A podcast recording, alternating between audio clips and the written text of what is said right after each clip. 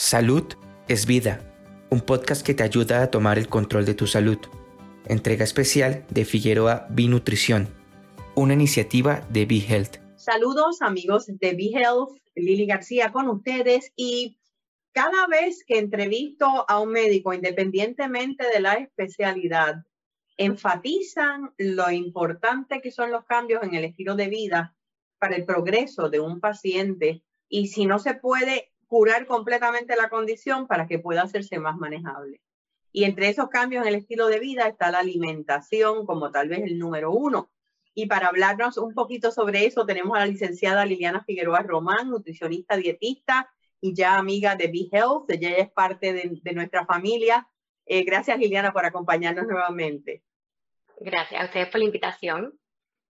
Ah, yo quería preguntarte, y el día que nos conocimos no lo hice, pero ¿por, ¿por qué nutrición? ¿Qué, ¿Qué, te llevó a estudiar nutrición y a convertirte en nutricionista dietista? Pues mira, Lili, esa es muy buena pregunta. Eh, desde los inicios de mi adolescencia siempre mm, estuve mucha curiosidad de muchos alimentos que tenían reacciones, eh, ya sea en familiares, ya sea en conocidas, amistades. Eh, me, me, involucré mucho en lo que era eh, la nutrición. Una vez una nutricionista fue a dar una charla a la escuela donde yo estudiaba y ahí empecé a conocer la ciencia de la nutrición, cómo los alimentos ¿verdad? cambian con temperaturas, con exposición, con químicos.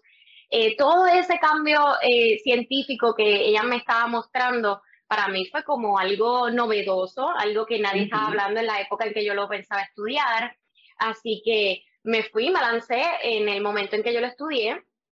Para esa época, el recinto de Río Piedras no estaba aceptando muchos estudiantes y yo dije, bueno, pues si me toca y es para mí, pues eh, me iban a escoger y me escogieron y ahí siguió mi aventura hasta maestría, claro, sí.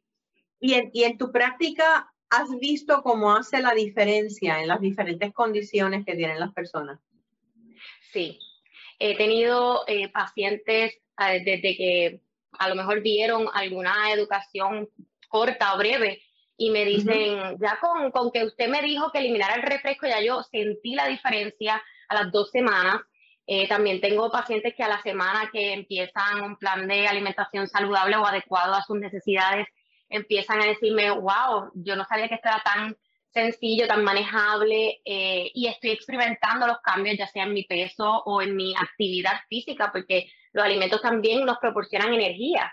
Y, y la buena energía que entra, eh, la calidad de esa caloría o de esa energía, es lo que nosotros vamos a proyectar en nuestro diario vivir. Así que tengo muchas madres que ahora pueden pues, hacer el desayuno de sus hijos, eh, cuidar más a su familia y tienen más esa proyección de, de salud en su entorno. Y lo, en, las investigaciones científicas de hecho reflejan que cuando la mujer del, del hogar eh, adopta un estilo de vida saludable, normalmente en su alrededor cambia y empiezan a adoptar esos hábitos alimenticios correctos o saludables. Sí, en la mujer es básicamente la que va dictando o, va llevando a los demás en ese hogar. Eh, mencionaste claro, refresco, Liliana, y, y yo creo que se habla tan mal de los refrescos, pero yo quiero que tú le expliques a la gente por qué. Eh, bueno, el hacen tanto daño las, las sodas y, las azúcares. El refresco mayormente eh, su componente principal es la azúcar añadida y la calidad de ese azúcar es la que normalmente eh, tiene mucho efecto a nivel de nuestro sistema óseo, de nuestros huesos y van poniendo poroso el hueso, ¿verdad? Por poner una palabra mucho más simple de la que escuchamos muchas veces, que es osteoporosis osteopenia, que es el inicio de esa osteoporosis, pero sí vemos mucho, eh, muchos eh, estudios científicos correlacionan, por ponerlo en algo sencillo, lo que es la ingesta excesiva de refresco con la osteoporosis o con la diabetes, con la resistencia a insulina, que es algo que vemos mucho en la prediabetes, eh, vemos muchos problemas cardiovasculares porque una vez lo que ahora se está eh, adaptando más en la literatura científica es cómo ese azúcar se va convirtiendo en una grasa más eh, platificada, más, más fuerte o más, dura. sí más dura. El, es más difícil perder peso si tú eres una persona adicta a los refrescos. Es mucho más difícil, sí. Ok. Eh, mencionaste también la osteoporosis. Eh, ¿Qué alimentación, eh, qué deben o no deben, o debemos, porque yo soy paciente de osteoporosis también, las personas que la padecemos? ¿Qué deben consumir o qué no deben consumir? Exacto. Pues mira, la realidad es que para los pacientes de artritis, normalmente yo les menciono que pueden comer de todo y al principio como que reaccionan un poco eh, sorprendidos, porque la realidad es que nutrición significa una alimentación saludable y alimentación significa, alimentación saludable significa que puedes comer de todos los grupos de alimentos, carbohidratos, proteínas, grasas buenas, eh, vitaminas, minerales, agua, eh, así que yo lo más que estoy buscando en ese plato de ese paciente que tiene osteoporosis o artritis, que son enfermedades de verdad más óseas, es que tengan muchos nutrientes, muchas vitaminas, y eso lo proporcionan los vegetales y las frutas. Así que a mí me gustaría ver que ese paciente, esas meriendas sean eh, frutas, una batida de frutas, tenga a base de agua, también que pues, puede ser un tercio de piña, puede ser un cuarto de taza de fresas, Así que todo depende de, esa, de ese nivel de artritis, cuán progresada está esa, esa condición o de la osteoporosis. Si un paciente que está encamado, que no puede moverse, pues obviamente no le voy a, a, sugerir que tenga una actividad física, pero si un paciente que está iniciando su artritis, pues sí le recomendaría que tuviera una actividad física junto con su eh, alimentación adecuada. Mencionaste las frutas y hay una fruta que está bien de moda ahora mismo, que es el açaí. Eh, y los acai bowls.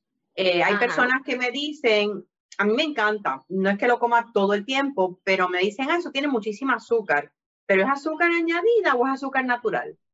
Depende de cómo lo, lo compres, en el estado en que lo compres. Si lo, eh, lo compras en su estado natural, pues va a tener el azúcar que venga de la fruta, pero también si nosotros le decimos azúcar añadida, todo lo que los aditivos que le, le ponemos a ese acai bowl, es lo que está de moda ahora mismo. Pues el aceite de coco tiene mucha grasa eh, buena, pero en la cantidad adecuada, pues debe ser pues quizá una cucharada, que no es lo que necesariamente le, le echan a ese, a ese postre.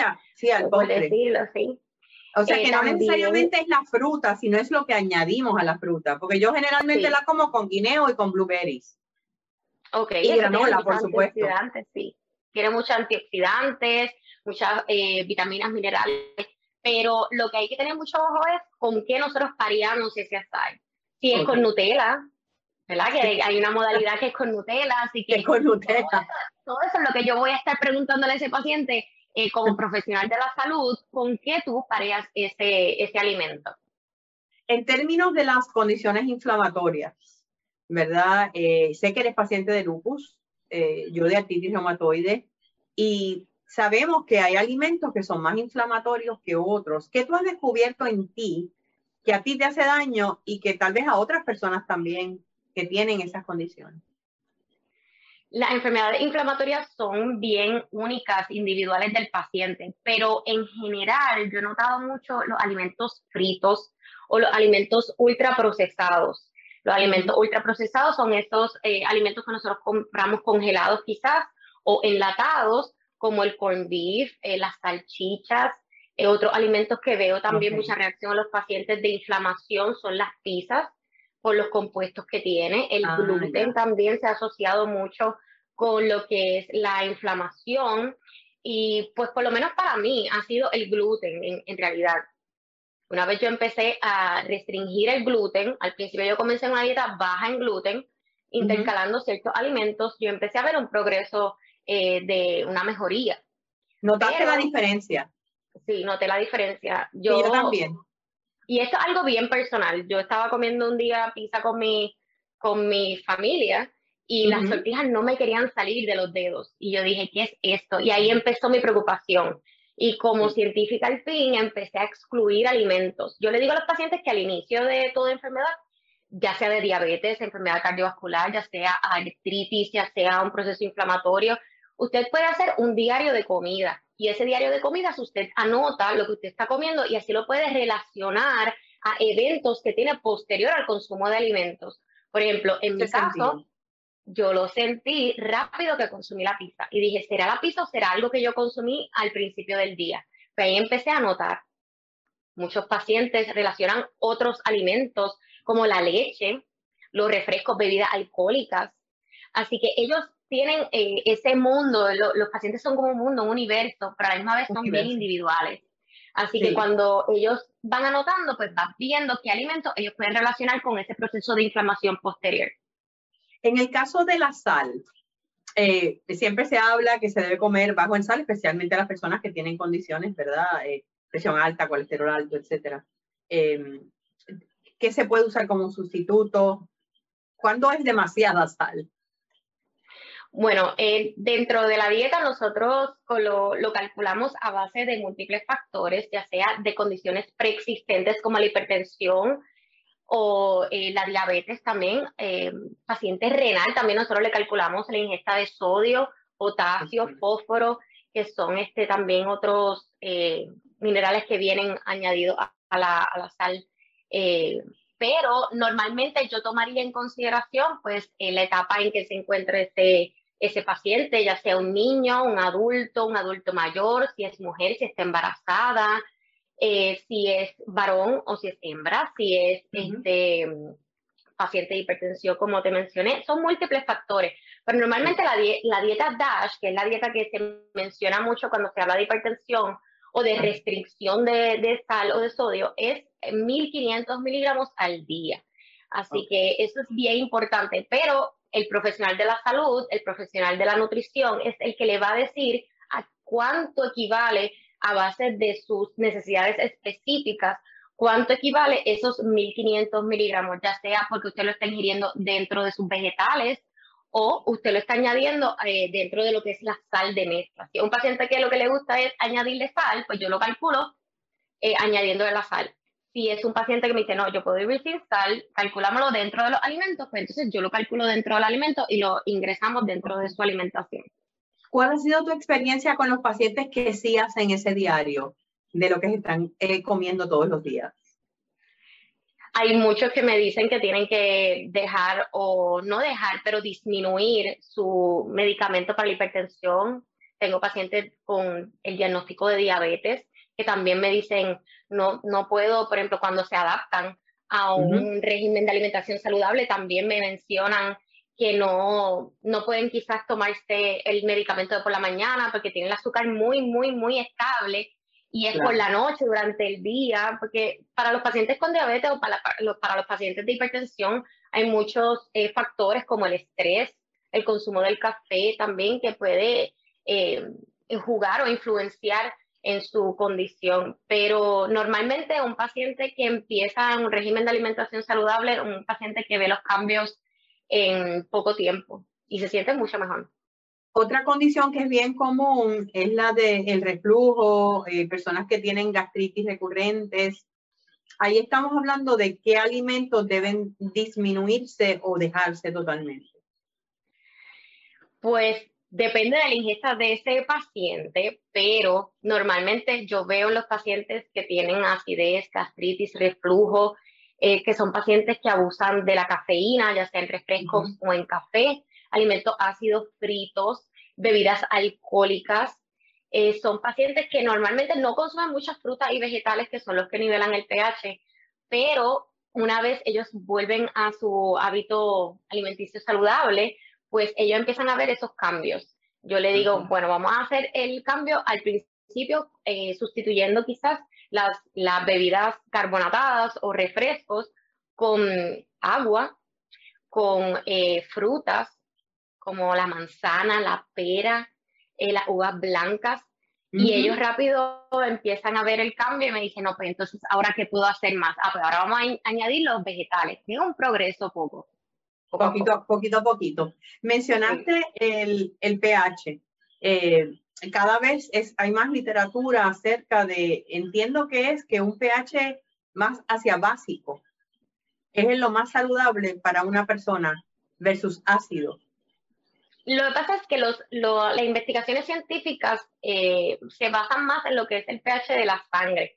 el pH del estómago casi siempre pues es eh, un pH más o menos eh, normal. Eh, pero todo depende de la ingesta. Volvemos, volvemos a lo mismo, todo depende de ese nivel de gastritis.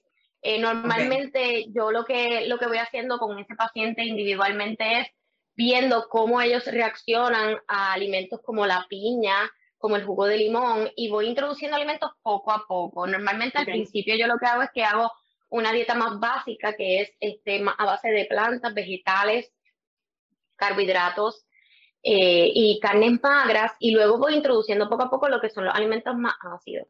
Pero todo depende de, de si el paciente está en ya, ¿verdad? Con una úlcera o si está dentro de medicamentos si es un paciente que está con medicamentos controlados, pues un paciente que te va a responder bastante rápido. Si es un paciente que está descontrolado y no usa medicamentos, pues un paciente que hay que llevarlo poco a poco, poco a poco, porque también lo que es el, la psiquis del paciente, ya le tienen un poco de miedo a, esto, a estos medicamentos, a estos alimentos, perdón, porque ya son alimentos que ellos han visto que le dan un reflujo, que le dan una consecuencia también en, en la manera en que uno come algo tan sencillo como la postura que cambia en el paciente, ellos van viendo cambios en su, en su estado de, de la gastritis. Por ejemplo, pacientes que comen al frente del televisor, que se inclinan un poco, que comen en la cama, que comen encorvados, que comen en una silla reclinable.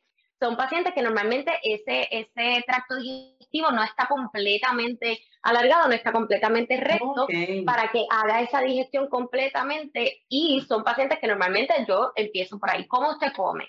Ah, pues yo como al frente del televisor, pero ahora va a comer en la mesa, con una estructura, con una postura, eh, y ahí poco a poco voy moldeando lo que son los hábitos y las conductas para que el paciente sienta mayor eh, beneficio, mayor alivio a esa gastritis o reflujo en corto tiempo. Fíjate que no había hecho yo una relación entre lo importante, que y es, y es, y es obvio, ¿verdad? Ahora que lo, que lo escucho de ti, la postura versus una persona, eh, o sea, alguien que está cenando, almorzando erguido, versus alguien que está completamente encorvado, echado para atrás. O sea, la forma en que esa digestión se va a hacer es completamente distinta. Y pacientes, por ejemplo, eh, policías, bomberos, enfermeras que llegan súper exhaustos de sus eh, periodos de trabajo largos y tendidos y comen y se acuestan a dormir, son pacientes que al otro día te, te, te, lo dicen, te dicen, yo me levanté horrible al otro día y rápido yo digo, ok, ¿cómo fue que tú comiste? Ah, pues yo comí rápido, o sea que ese, normalmente ese bolo de alimento está todavía aquí, cuando me acosté y entonces ese, ese alimento no ha bajado al, al tracto digestivo como tal y no ha podido ser, no se absorbe bien, no puede trabajarse bien. Y pues eso es lo que ellos sienten, como que ese reflujo, como esa pesadez, ese dolor. Inclusive hay dolores de acidez y de gastritis que han llevado pacientes a sala de emergencia pensando que es un infarto por el dolor tan agudo que es. ¿Cuánto tiempo debe uno esperar entonces para acostarse? Sea dormir o ver televisión, porque hay gente que ve televisión acostada en la cama, después de cenar, después de una cena.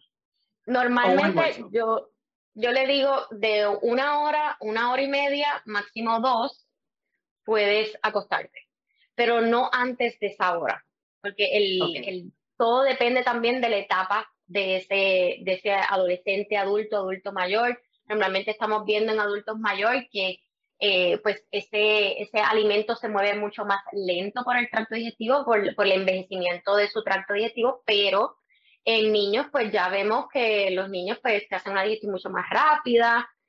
Así que todo va a depender del paciente, pero normalmente, hablando en general, debe ser de una hora, una hora y media, si usted tiene el No menos de eso. No, menos de eso. No menos de eso.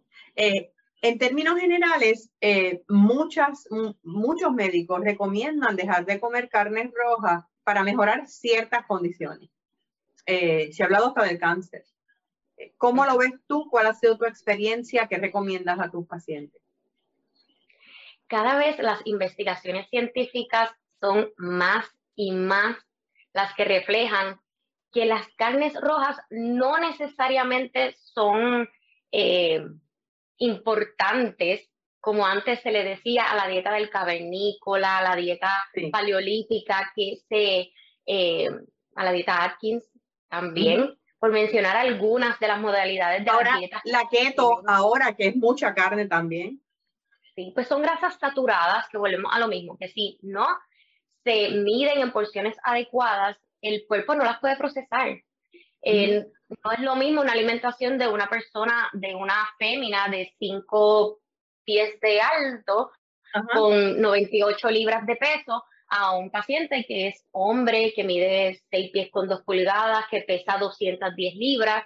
Así que todo va a depender de ese cálculo, de esa porción adecuada para ese paciente en términos de carnes rojas.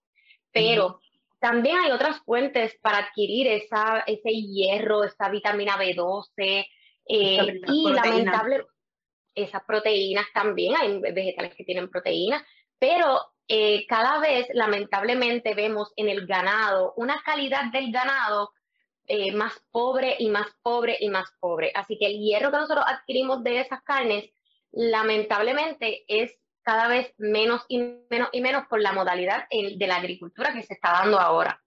Y la pobreza de nuestros suelos también, que es donde ese ganado o ese cerdo adquiere esa esa alimentación. Pero eh, lo importante es que si usted, por ejemplo, está en riesgo como una anemia o si usted está en un riesgo de hierro bajito como las mujeres embarazadas o el adulto mayor, usted pueda hablar con un nutricionista eh, eh, dietista que pueda calcularle las porciones adecuadas para adquirir ese hierro, ya sea de, de plantas que otra otra fuente como los garbanzos, las lentejas, las almendras. Así que hay alimentos que, que tienen esa, ese nivel de hierro para, para alcanzar el, el, el, nivel óptimo y también puede adquirir una suplementación oral, todo a base de las recomendaciones que le dé su médico de cabecera y su licenciado en nutrición y dietética. O sea que una persona puede ser vegetariana y estar saludable y tener todos los nutrientes. Sí, definitivamente sí. Eh, también hay diferentes modalidades de, vegetarianismo, como el lacto que consume lácteos y consume huevo, está el huevo vegetariano también, que consumen pescados, que tienen otras fuentes también de nutrientes. Pero cada vez las investigaciones son más y más y vemos muchos atletas que quizás desconocemos en este momento, pero sí han hablado en foros científicos que se han movido completamente a una dieta basada en planta o completamente a vegetarianismo y le va muy bien en su rendimiento atlético. Así que todo depende de esas necesidades individuales del paciente. No estoy diciendo, ¿verdad?, que, que ahora pues, al ser vegetariano todos sus problemas se le va a controlar, pero todo tiene que ver con las porciones adecuadas y con los requerimientos de ese paciente. Si es algo que usted está contemplando como paciente, pues usted debe informarse adecuadamente con su médico de cabecera y con su licenciada en nutrición y dietética y ver si esto es un estilo de vida que, que usted puede adaptar a su rutina, a su estilo de vida y a sus requerimientos. Se dice que comer saludable es más caro y que por eso muchas personas, eh, pues, comen lo que pueden comprar. Pero hay esperanza. Hay esperanza. Y normalmente el presupuesto es algo que uno deja plasmado en, en lo que es la visita al nutricionista dietista y usted dice, yo no puedo consumir eh, vegetales frescos, por ejemplo, y no es necesariamente el presupuesto, también vemos eh, en esa accesibilidad, cada vez es más las noticias que vemos en, el televisor o en los medios de estos vagones que se quedan en el puerto, que no pueden llegar a los supermercados y vemos menos accesibilidad de ese paciente a vegetales frescos y frutas frescas. Así que para todo hay una, para, es, es lamentable, pero es nuestra realidad actual y cada vez nos nosotros hemos desarrollado más herramientas y más herramientas para darle alternativas a ese paciente de otras frutas, por ejemplo, envasadas en su propio jugo. Cuando usted ve esa etiqueta que dice 100% jugo o envasada en su propio jugo, es una fruta que no tiene siropes añadidos, que no tiene azúcares añadidas. Así que es una alternativa. Si usted llega a su supermercado y no encontró esa manzana fresca que usted estaba esperando o ese guineo, usted puede ir y verificar en el área de los enlatados si usted ve que no tiene esa, esos vegetales, esos espárragos, brócolis, coliflor que usted quería frescos, usted puede ir al área de enlatados y verificar que no tengan sal añadida. Y esas son alternativas que podemos eh, mencionarle al paciente o podemos brindarle al paciente para que no deje de consumir esos nutrientes. También el, el poder de adquirir no solamente es que esté accesible en el supermercado, sino que quizás ese adulto mayor no tiene transportación y depende de que los depende de que los hijos lo lleven y lo busquen. Hay adultos mayores que normalmente no pueden consumir un brócoli porque no tienen dentadura, porque han tenido un infarto o un accidente cerebrovascular eh, reciente y no pueden mover bien su quijada. Así que nosotros como profesionales le brindamos alternativas a esos pacientes para que no dejen de consumir esos nutrientes y esas vitaminas y puedan tener una alimentación saludable. Hay alternativas, gente, lo escucharon, tenemos excelentes profesionales en Puerto Rico en el área de la nutrición, eh, así es que gracias eh, Liliana por tus consejos y, y sigue educando, que nos hace mucha falta. Gracias a ustedes por la oportunidad. ¿Te gustó el contenido? Recuerda que puedes seguirnos en tus redes sociales favoritas. Búscanos como BeHealthPR y no te pierdas nuestras actualizaciones.